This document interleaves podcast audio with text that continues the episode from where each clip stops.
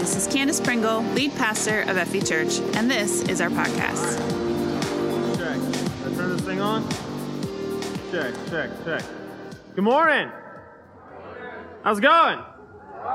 Good. As Chris said, my name is Isaiah Stoddard. I am the youth pastor here. I recognize I didn't I didn't say hi earlier, so I didn't introduce myself. So I gotta do that now. So how was your guys' Thanksgiving? Woo! Awesome. That was okay. Good. Mine was go- mine was awesome. Okay, so I want, but I, I am gonna make you guys talk. Okay, so I want to hear all of you. What were you thankful for this year? Okay, three, two, one. What were you thankful for? Isaiah Stoddard. I heard lots of different things, but awesome. I am glad. Ser- seriously, why the only thing I hear was my own name? Who said Isaiah Stoddard? All right, come on. All right, so I'm going to tell you guys what I'm thankful for this year. This has nothing to do with my message. All right, nothing to do with my message. I'm going to go into a little bit of a story, but again, this isn't really my message. And I was wondering why God like really put this on my heart, but now I'm like starting to understand why. So I'm going to say it anyways, even though it's, again, not part of the actual message. So some of you may know my dad. Who in here has met my dad before? There's probably a lot less hands now than there were a few years ago, because my dad used to be on staff here, okay? And so he he was he worked with Pastor Jerry back a few years ago. And something that you guys might not know about my dad is that he was adopted, okay? And he never knew his biological parents, never had any connection with them. And um, growing up, I was always curious. Like, I did have an awesome grandma, awesome aunt and uncle who adopted my dad, and I love them, and they are awesome. But I always wondered who, like, the biological parents, who are my biological grandparents, okay? And so I, I always wondered, but I kept it to myself. It's a, like, I wanted to talk to my dad about it, but I was like, eh, eh, because he never really seemed curious. So I didn't want to go and, like, put that on him, because it's ultimately his thing. And, um... interesting enough, in his old age, kind of softened up, and he actually became curious, to my shock and to much of our shock, and he went onto a D N A website, took his D N A test, and against all the odds, bam, right on there, someone else that is closely related to him also took the D N A test on whatever website he used, okay? And so he reached out to him, and of course, they were skeptical, kind of weird, like, long-lost brother, what? What are you talking about? They didn't even know my dad existed, but through an additional D N A test that uh, someone that was closer, uh, they took it, and they confirmed that this was actually his biological family, okay? And, uh, and eventually he developed a relationship with them, and this Thanksgiving, I got to fly down and meet my biological family, all right? I got to meet my half aunt and uncle. I have two sets of aunt and uncles who are awesome. I have some cousins, and I have Um, my biological father's wife, who is my additional grandma, and I got to meet an entire new portion of my family this year for Thanksgiving. I got to fly down to Texas, and it was awesome, okay? What this is all leading towards is I want you to know that everyone in this room, if this past Thanksgiving was a rough one for you, this is what my God does. My God restores families, okay? If your families are broken, dysfunctional, or separated, God is a God of restoration. It may take twenty-five years, as it did in my case, fifty years in the case of my dad, but my God can do it, and He will do it in His perfect timing. If you guys do not know the heart of God, this story will explain it to you, okay? His timing might not be perfect for us, but it's His perfect timing. When my dad found his biological family, when he reached out and did that D N A test, he missed meeting his biological father by a few months. He passed away. And it's easy to look at that and think, God, if it was only just a few months, I could have met him. And I'm sure that's how my dad felt. If only, you know, just, just if only I thought to do this a few months earlier, all right? But I went down there, okay, and I was talking to my aunt. I was like, what was it like to meet, to, un, to like learn you have a whole new brother? And this story, she told me, represents the heart of God. She told me it was a horrible time for me. I just lost my dad, and I was in mourning. And in that loss, my dad provided for me a brand new brother. He provided for me a brand new niece, new nephews. God is close to the brokenhearted, and I know for a fact that there are people in here brokenhearted today, and it has to do with their families. And if that is you, God can restore your family. And I was just wondering, why did God put this on my heart? And I walked in here today, and I saw some of the people in here, and I know now why God put this on my heart. God wanted me to let you know that He can restore families. That is who my God is. And that is what I was thankful for this Thanksgiving. God is good. So, and with that, I'll go into my message. All right. So, before I left for th- before I left for Thanksgiving vacation, before that entire awesome experience happened, okay, Candace came up and she's like, "I want you to talk about missions," and I was like, "Yeah, I gotcha." All right. Because, listen, I love being a youth pastor. I love teasing your kids and teaching them about Jesus. It's fun. All right. But the something that really is the passion that is on my heart is missions. Every day I miss being overseas. Like, I always think back to like some of the most amazing experiences in my life. I'm like, man, I wish I was back on the mission field overseas, preaching Jesus to people who've never heard His name. I'm not complaining. God, I'm where God wants me. And I love teaching your teens, but this is a passion I have. And it's a passion that runs in my family. I'm going to talk more about my family now, sorry. But, okay, so my dad, my mom and my dad, they met in Y WAM. Well, then it meets. They serve together in Y WAM, Youth with a Mission. It's a mission organization. My brother, as many of you guys know, he's a missionary in Kenya. My sister, she was a missionary in Sweden. Me, I went to mission school and I've been all over. My dad, when I was growing up, he was a missions pastor. Missions is in my blood and it runs in my family and I love it. And how many of you are parents in here and you know that it is your job to instill your values into your children? I'm not a dad, I just hear dads talk about it, all right? So this is what, but I know this is the job of a parent, to instill the values, all right? The Bible says, raise them up in the way they should go. And I have the honor and pleasure of my mom being here this morning. Because, like, she's the one who really helped with the instill these values. Not that my dad didn't do it, but something that really sticks with me, okay, is that growing up, my mom, she had a prayer blanket, okay? And what this is, it's a blanket of the world. It's like a globe, but on a blanket, okay? And every single night growing up, she would lay down the prayer blanket, and before we'd go to bed, she'd say, "I want you to pick out a country tonight, and you're going to pray for it." You guys can steal this, by, by the way, okay? And many of you have come, and you've... uh given me compliments on the way that I pray. And that, that's all God. I'm not here to like puff myself up. But the, the, the prayer gift that God has given me, the heart for missions that has been instilled in me can be traced back to that. Those moments of prayer for the world. Okay? Raise them up in the way that they should go. These things that were instilled in me, it's so ingrained in my family because of the work that my parents had did. So what is missions? What is missions? Well, let's define it, okay? I, I looked up a definition. Missions. A mission is a specific task with which a specific person or a group is charged, typically involving travel.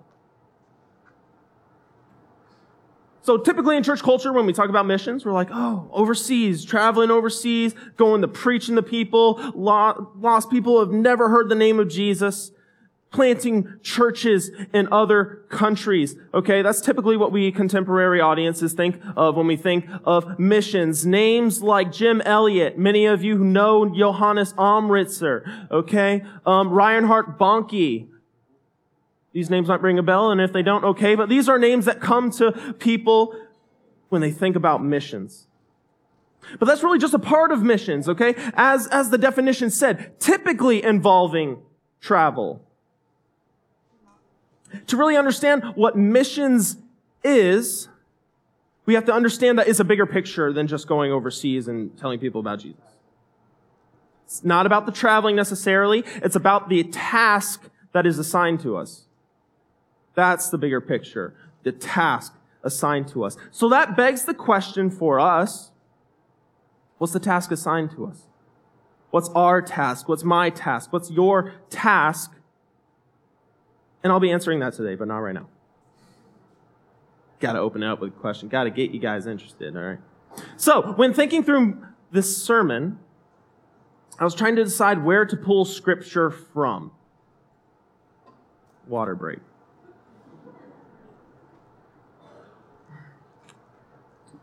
And the most obvious place being the book of Acts.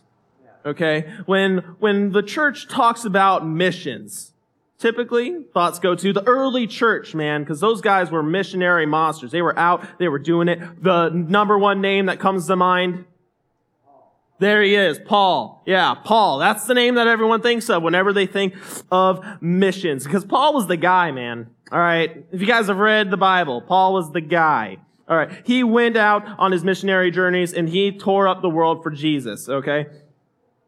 And that's usually what we think about. But I've been reading the Old Testament, guys, all right? I've been reading the Old Testament recently, so that's what's more fresh up in here, okay? So I've been reading, actually, about the O G missionaries. Paul's where it's at, don't get me wrong. This guy, he had his traveling ministries and he, again, tore the world up for Jesus. But I'm thinking about the O G missionaries. All right. These are the prophets. And I know that when we think of missionaries, typically we don't go to the Old Testament prophets and be like, yeah, that guy. All right. We don't really think of them as missionaries typically. At least I didn't. Maybe you guys were just way ahead of me, but. But in a sense, that's really what the Old Testament prophets were. They were missionaries, missionaries of old. All right. Look, look, look at the definition again. I'll read it again. A specific task with which a specific person or a group is charged, typically involving travel. Prophets were specific people given a specific task by God, which usually involved them bringing a message from God to kings, to nations, calling them to repentance. Stories that come to mind when I think of that. Elijah. Okay, him witnessing to Israel, him versus the prophets of Baal versus Jezebel. Awesome stories like that. And the most clear example of prophets being a missionary. Does anyone know what prophet I'm thinking of? Jonah. Jonah. Okay, most of the prophets, they were prophets to Israel, okay? They were there telling Israel what God has to say. God sent Jonah to a foreign nation to go and warn them about the coming judgment that they faced. This is the most clear example of prophets, prophets being early missionaries.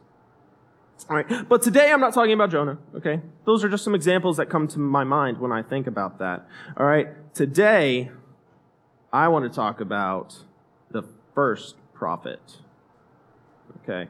The first prophet in all of the Bible is what I want to talk about today. The original missionary, the O G of the O G, okay? Who is it? This is an open forum. Who is, I heard Noah? No, not Noah. Abraham? No, not Abraham. Not Isaiah.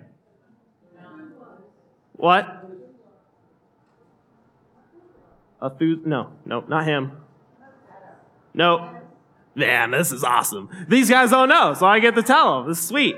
All right. I was, I would, act, I was actually, I was willing to accept two names because depending on how you interpret a specific scripture, it might suggest that Abel, like, uh, uh, Adam's first son was a prophet, but that, that, that depends on how you interpret that specific scripture. It's not directly saying he was a prophet, again, depending on how you interpret it. So I would have accepted Abel, but the one I'm thinking of is Enoch. All right. Enoch was the first prophet in the history of mankind. Interesting facts about Enoch. Okay. He is one of only two people in all of history to not experience death. Who was the other one? Elijah. Elijah was the other one. All right. Elijah was taken to heaven by a flaming chariot. Elisha witnessing it like, whoa, and Elijah's gone. Enoch, not so flashy. Okay. This is what it says about Enoch. We're simply told one day he disappeared because God took him. Guys, he's probably like, he's up in heaven. He sees the flaming chariot go down. He's like, why didn't I get a ride in style? What the heck, man? All right. He just disappeared because God took him. I mean, still, I mean, he didn't get to experience death, so I guess he can't really complain there. All right. So another interesting fact about Enoch is what his name means. His name means dedicated in Hebrew. Okay. And in a second, we'll see why he was indeed dedicated.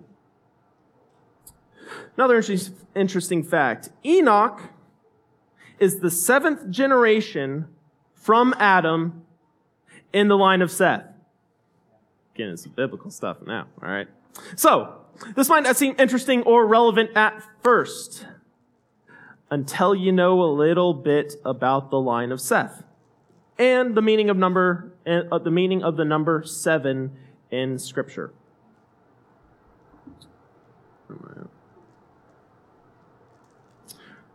From Adam, okay, so Adam lived, ate from the tree, sin came into the world. All right, he had Cain, he had he had uh, Abel. Abel was killed, and then he eventually gave birth to Seth. All right, and those were the two lines that the Bible talks about in Scripture. The line of Cain and the line of Seth. The line of Cain represents unbelievers. Okay? They were the people opposed to God. And no, I'll get to that in a second. Okay? Seth, so we got Cain, all right? The one that represents the unbelievers, people opposed to God. And then we have Seth's line. Seth's line were believers who were righteous and faithful to God. This is actually the Messianic line. Leads to Jesus. Eventually, Jesus comes out of the line of Seth. And the number seven in Scripture represents completion. Yeah, I, I knew someone knew it. Come on. Yeah, the number seven in Scripture represents completion. So what we have in Enoch is Enoch coming in a line that represents faithfulness to God, and then the seventh in that ge- generation representing completion. Put those together, and it reveals Enoch's life represents a life lived in complete faithfulness to God. And that's also opposed to Lamech, I believe, pretty sure. Yes, it is Lamech. In um in Cain's line, Lamech was number seven, and he represents the completeness of sin's manifestation in mankind.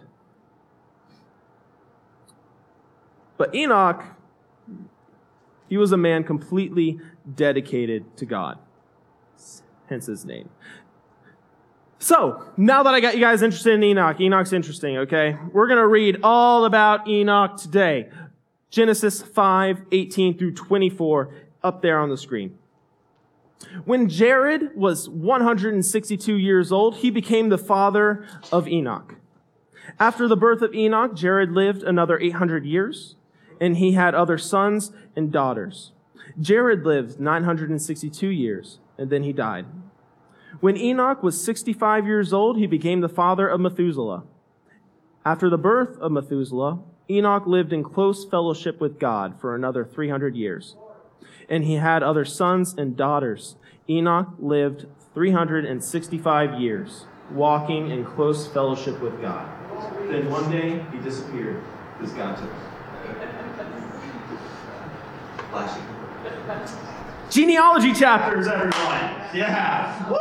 Everyone's favorite page turners. He gets to that point in the Bible, and Enoch begot them, and then begot that, and I get it. It's not, it's not the most interesting, okay? But there's stuff in there, all right? So this is the first time and the last time you hear about Enoch for like thousands of years, okay? Like eight verses. That's all we get of this guy. And just reading this, he might not come to the conclusion that this guy was the first prophet in all of history, okay? Because it doesn't really directly say that. But, wait, doesn't seem a conclusion. Yeah, with eight verses to his name and a boring geology chapter, this is the guy, okay? But he was. And that is confirmed all the way on the other side of the Bible in Jude, like right at the end. So you find this guy at the beginning and way at the end in Jude. All right, so, which we'll read shortly. I'll, I'll get there. But before we go into Jude, there's things in this chapter that alludes to Enoch being a prophet and the task that he was assigned by God. And that clue is in the name of his son, Methuselah. All right? You see, any good Bible scholar knows these names usually have meanings. And when you find out what the meanings of these names are, it usually reveals a lot about the text, reveals a lot about that person. Okay? And Methuselah in Hebrew means, when he dies, it shall be sent. Which just on his face for the contemporary readers, like, hmm, well, that's a weird name. Walks up, what's your name? When I die, it shall be sent. What shall be sent? Maybe that's the question he was meaning to ask. But so yeah, it's a little weird name until you remember what happens two generations after Methuselah. And on top of that, on top of that knowledge, what happens two generations after Methuselah, you sprinkle in a little bit of satanic stuff, okay? Math, it is satanic. But you throw in some math, okay? And you come to, my wife's an accountant. I hate it. I hate math. So if any of the kids ever come up to me like, Dad, what's seven times eight? I'm going to like, pfft. Away from me, Satan. Hallelujah. So when you throw in a little bit of that satanic stuff, along with knowing what comes two generations after, shut up, Aaron, I'm trying to focus. You come to learn that the year Methuselah died is the year God sent the flood upon the earth. The very year he died. So what does this reveal about Enoch? Enoch knew about the coming judgment. God told him. How many of you in this room know that when you walk with God, he reveals things to you? Okay? And this is what Enoch did. He walked with God, and God revealed to him and showed him the coming judgment upon the earth. And Enoch, when naming his son, gave him a prophetic name as a warning to the entire world. Anyone who ever met Methuselah, okay? What's coming? Yeah, okay? When he dies, judgment is coming. That is just, his name is, he's a freaking billboard. Like, this is coming. Make yourselves right with the Lord, okay? So you better be prepared is basically what was going on. So take that and add to what we learned about Enoch and Jude, and his role as a prophet and the task given to him by God becomes even clearer. Jude one, fourteen through fifteen. Enoch, who lived in the seventh generation after Adam, prophesied about these people. He said, "Listen, the Lord is coming with countless thousands of his holy ones to execute judgment on the people of the world. He will convict every person of all the ungodly things they have done for all the insults that ungodly sinners have spoken against him." The task given to Enoch was to be a witness, a prophet, a missionary, to warn the people of the world of the judgment that was coming, to bring people to repentance. And Enoch took that task, man. He took that task. He named his son, when it sh- when he dies, it shall be sent, okay? He took that task and he made his entire life a mission. He walked with God, obeying him, warning the world until the day he was gone, for God took him. And when his ministry concluded, when his son, the prophetic billboard Methuselah, When he died and the day of the flood came, who all was on the ark? Open forum. Noah and his family.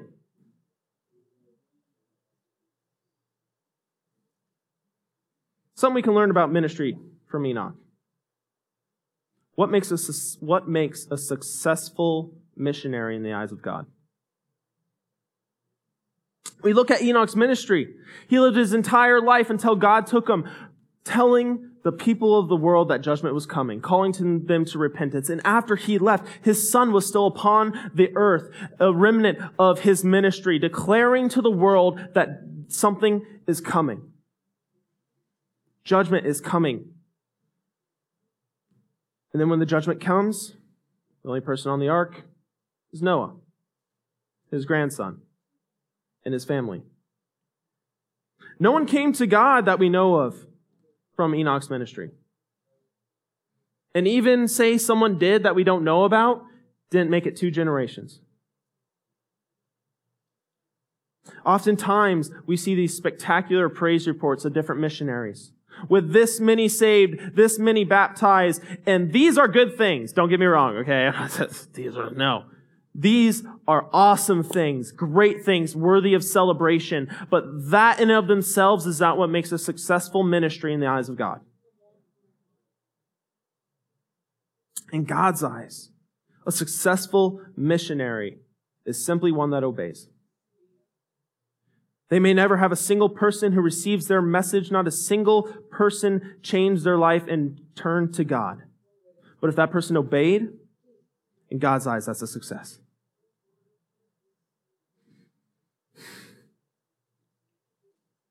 Enoch knew his task and he obeyed it.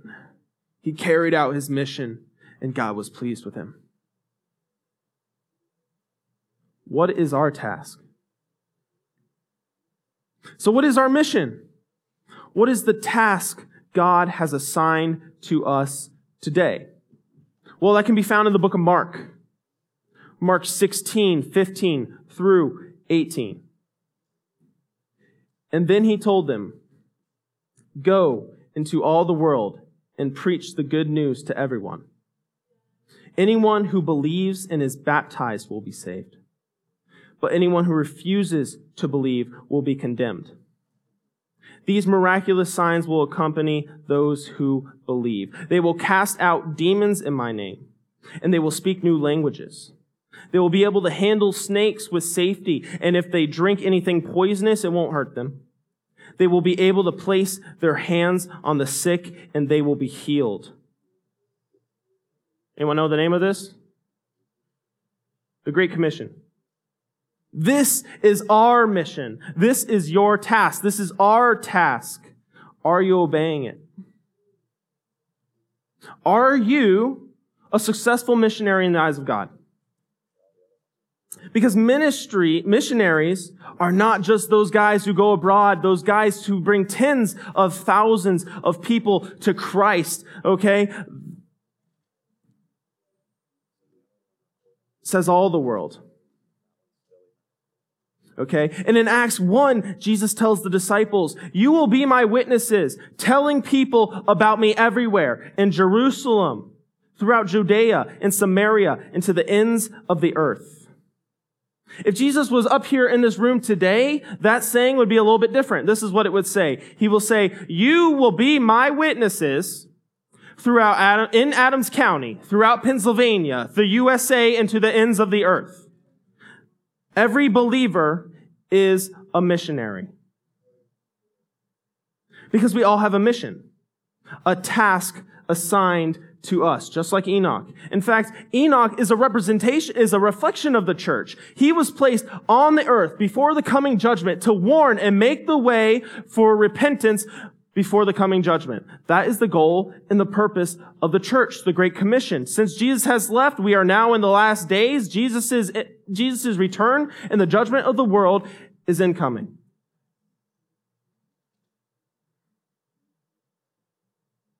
We all have a mission. And there's some things that I want to pray about with you guys. But before I go into that, all right, we talk about the missions meeting coming up. Now that we know we're all missionaries, we all have a task given to us. Are we obeying it? Well, I have an opportunity for you guys.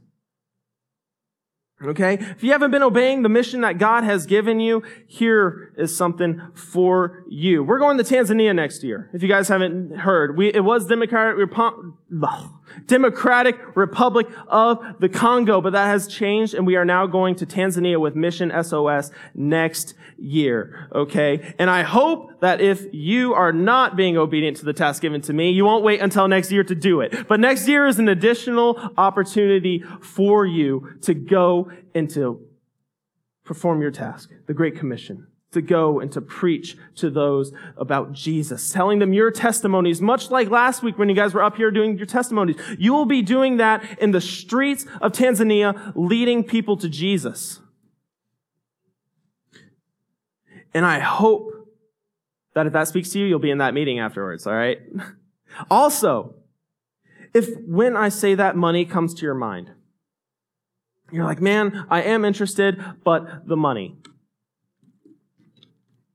Listen, or money comes later. This is an interest meeting that we have here after I get off the stage. An interest meeting. If you are interested, come. We'll worry about the money later. God provides. Okay? And it isn't, uh, it isn't, uh, I'm gonna go home and pray and ask God if I should go. God, are, I just read the Great Commission. God's told us to go. Whether or not God's like, this trip for you, I will provide, that's really the question you need to ask. But that comes later.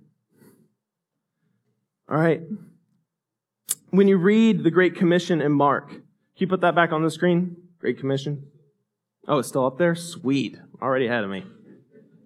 When you read about the Great Commission in Mark, if you have any doubt in your heart when you read this, that God can use you in the ways listed in this passage, or you have never had God use you in those ways, or you question even whether or not miracles can still happen today, I really hope you come to that meeting, okay?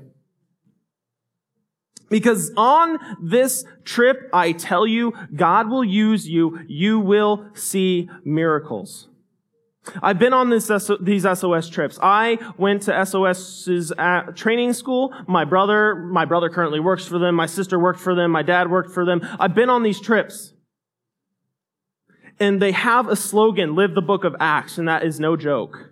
The things you read about in the book of Acts still happen today. And if you come along with us and God provides for you the finances to go on this trip, you will see the miraculous. Okay?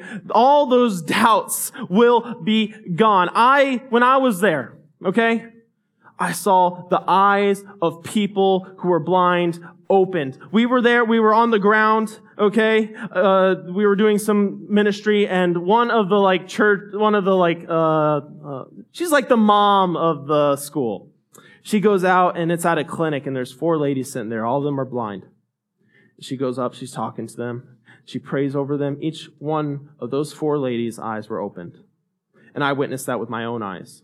I've seen people who come in wheelchairs, wheel, stand up and wheel their wheelchairs outside of the stadium after the service. You don't believe in the demon-possessed and the, that you have the authority to cast out demons? Say you are fearful of demons because it is something that you do not quite understand. When you look into the eyes of a demon-possessed girl and you see the fear in that, in those eyes, when you're praying, I'll tell you what, though, those eye, like the, the, the eyes of someone who is manifested, like you see it.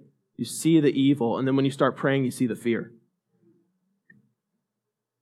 Demons ain't nothing, bro. All right? When you come in there full of the Holy Spirit, preaching and telling them to leave, the fear of God enters them like that, and they struggle and they fight, and it might take a while, but they are going to leave, and that person is going to be filled with the Holy Spirit and receive life everlasting. If you, if that speaks to your heart, I want to see you on this trip because I know that there's so many American Christians. These things don't always happen here because we have other options, frankly. Them, it's like, if I don't go to the preacher and if God don't help me, I'm going to die. So them and God, there's, there's an anointing about that. I mean, I'm not saying modern medicine is awesome, okay? Don't, don't, don't get me wrong. But they go there desperate, and this is the only thing, and God sees that, and he's like, I'm going to work in it. Because faith, it rises in those moments. I want to see a church here, each and every one of you, who can stand on their beliefs and not be shaken, because I have seen the works of God. I have seen what the Holy Spirit can do when you put him in a situation to move, and he will move, and he will move through you. He will move through the lives of those around you. He will change the lives of each and every person you come into contact with. If you obey him and you give your testimony, it will stick in the hearts of those listening. They will respond, and you will be meeting them in heaven after you die. And there are some of those there that you will preach to, and you might not even see the seeds that you have planted. But when you go to heaven and Jesus reveals to you that you said something to them, and they said something to someone else, and they said something to someone else, and there will be a sea of people whose lives were changed because of an obedient moment. This is what missions is. I love missions. You can start the... Start the music. I talk too fast, guys. I like. I looked at the time, and the, you were like, man, he's talking slow. I, I I went through this way faster than I thought I would. But it's okay. It's okay. We'll stop the mission. Everything will be good. All right. Candace might be like, you might need to make that a few pages longer. This is the same page as has all my other ones. All right. I talk really fast. But God wants to use you. He will use you where you're at, but there's something special. There's something special about overseas missions. I'm telling you, you're all, you, every single one of you is missionaries here, Adams County, Pennsylvania. And I hope that you're doing what God's called you to do. I hope you're being obedient. You might not see, like Enoch, a single person, but if you are obedient, you are successful in the eyes of God, and God will give you so much love for that. All right. But I want to see you back there in that meeting, because I know what it's like overseas, and I want to see each and every one of you. I, I was talking to someone once, and they asked me, they're like, I was talking about the hard times in my life, or the farthest I've ever been from God. And I was like, even in those moments, I couldn't stay away from God completely. I couldn't push him out of my life. And they asked me, like, how did you stay with How in those, all those times did you never, like, leave God? It's like, because I've seen the works of God, and I can't deny it. My faith has been so solid. When people come to me with questions and things that I do not have the answer for, things that normally would shake my faith, it doesn't, because I know God exists. I've seen it. I prayed over people, and I've seen the impact in their lives. I've seen people in wheelchairs get up. I've seen the blind eyes see. You cannot convince me that God does not exist.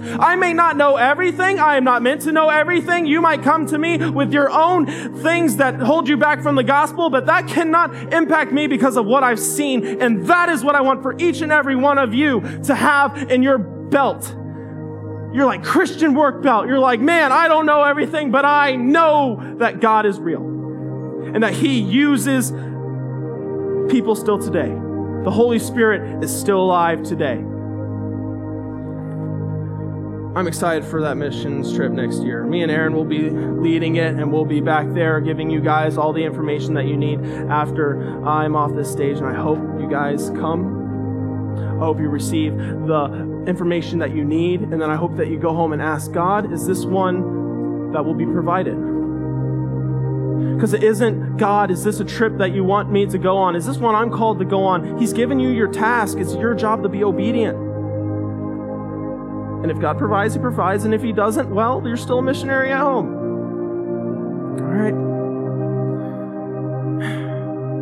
Now I'd like to pray for you guys before I close today. You can bow your head and close your eyes. If you haven't been obedient to the task that God has assigned you, assigned all of us, we all have the same task, the Great Commission. You know, it might take different forms. It might be for different people that we are to witness to, but we all ultimately have the same task. As Mark says, go into all the world and preach the good news to everyone. If you have not been obedient to this and you would like to make a commitment today in front of God that you will obey your task, then I would love to pray for you this morning and pray blessings over you and your obedience. If that is you, I'll give you three seconds. Think about it. Okay? And then if that is you, raise your hand today and I would, I'm honored to pray over you. Three, two, one. If that's you, raise your hand up and I'm going to say prayer over you. God, I thank you for these hands, Jesus. And I pray, God, that everyone whose hands are not up, Jesus, that they are already obeying. But God, for those with their hands up, you see them. You see their commitment, God. And I pray, Holy Spirit, that you come upon them in a powerful way, Jesus, to go and be witnesses to every, everyone around them, to go and be, to be witnesses wherever you provide for them to go, Jesus. Use them, God. Holy Spirit, come alive in them and let them speak without fear.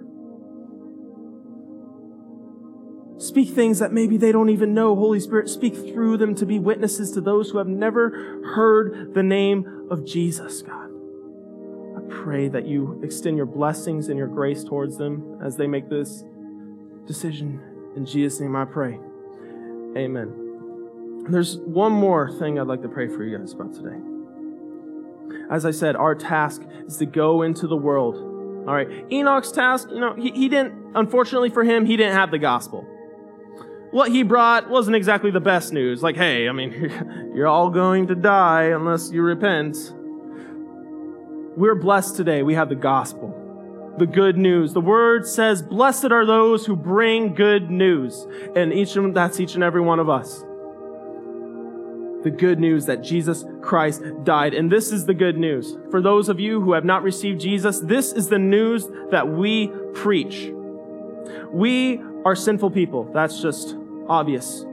You do things that you don't want to do. You do things that you should know. You don't do things that you know you should do. You violate your own conscience. And in the court of law, there's different penalties for different things. Okay? You like... go and you kill. Maybe you're, maybe the sentence is years in jail. You see, in the heavenly courts, any sin in your life at all, I don't care what it is, a little white lie, anything in your life that is sinful, in the courts of heaven, the penalty is death. And God saw that, saw the predicament of mankind, and in his love and his grace, he sent his son to take the penalty for each and every one of us of death and put it once and for all time onto his son who died on a cross to pay for that penalty. That penalty is no, we don't have, we don't have to die.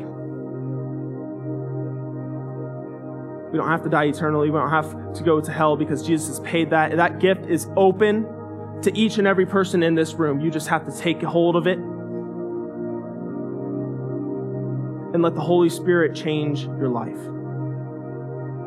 If anyone in this room, that gospel speaks to your heart, I would love to pray for you this morning. Okay, because the Bible also says, John three sixteen, for God so loved the world, he sent his only son, that whoever believes in him shall not perish, but have everlasting life. This is spoken to you and you have a heart of faith and you have never received Jesus and you would like to do that this morning, then I'm going to give you a second to think. And I would love to pray with you this morning to accept Jesus into your life. I'll give you three seconds. If that is you, please raise your hand. There will be someone who will come by and he will give you a card of great places to start now. But this is how it goes. For... If you confess with your mouth that Jesus is Lord and you believe in your heart that God raised him from the dead, the Bible says you will be saved. So this is what we're going to do. All right, if you are if you are raising your hand, then pray along with me. Jesus, I thank you for paying my penalty for the sin that I have done. I believe that you were raised from the dead. I believe that you are God. Please save me. Change me. Give me a new heart. Give me a new soul and a new mind, Jesus. Renew me and give, make me in right relationship with you again. In Jesus' name I pray. Amen. If that is you this morning, give it up for him. Welcome to the family of Christ, because that's what it is. You've now, you've gained a whole new family with a whole new mission in life, to go and preach the same gospel that saved you to others. Again, right after this, the right down the hallway, it's in, uh, yeah, right down the hallway, last door on the right, we'll have the missions meeting. If anything that I set up here interested you and spoke to your heart, please come back. We'll give you all the information, and then you can pray and start raising money, and, you know, just have faith. Like, God will provide it. I mean, I get it. It's a lot of money. I, I've had to raise for missions trips, and there was times where, you know, it, it didn't happen, in times where God provided. And I believe that God will provide for you guys. So thank you for allowing me up here this morning to preach to you guys. That's what I got. Yeah, thank you, Isaiah. Would you all stand with me? Let's give him one more hand. I'm so proud of him and his ministry to our teens. Doing such a good job. And really, we'd love to have you at that missions meeting right after service today. Aaron and Isaiah are so excited to lead that trip. I'm so bummed I can't go, but it's going to be an amazing trip next June. Please, please do sign up. Get all the info you need today. Let's pray a prayer of blessing over you before we go today. Father, thank you so much for this word.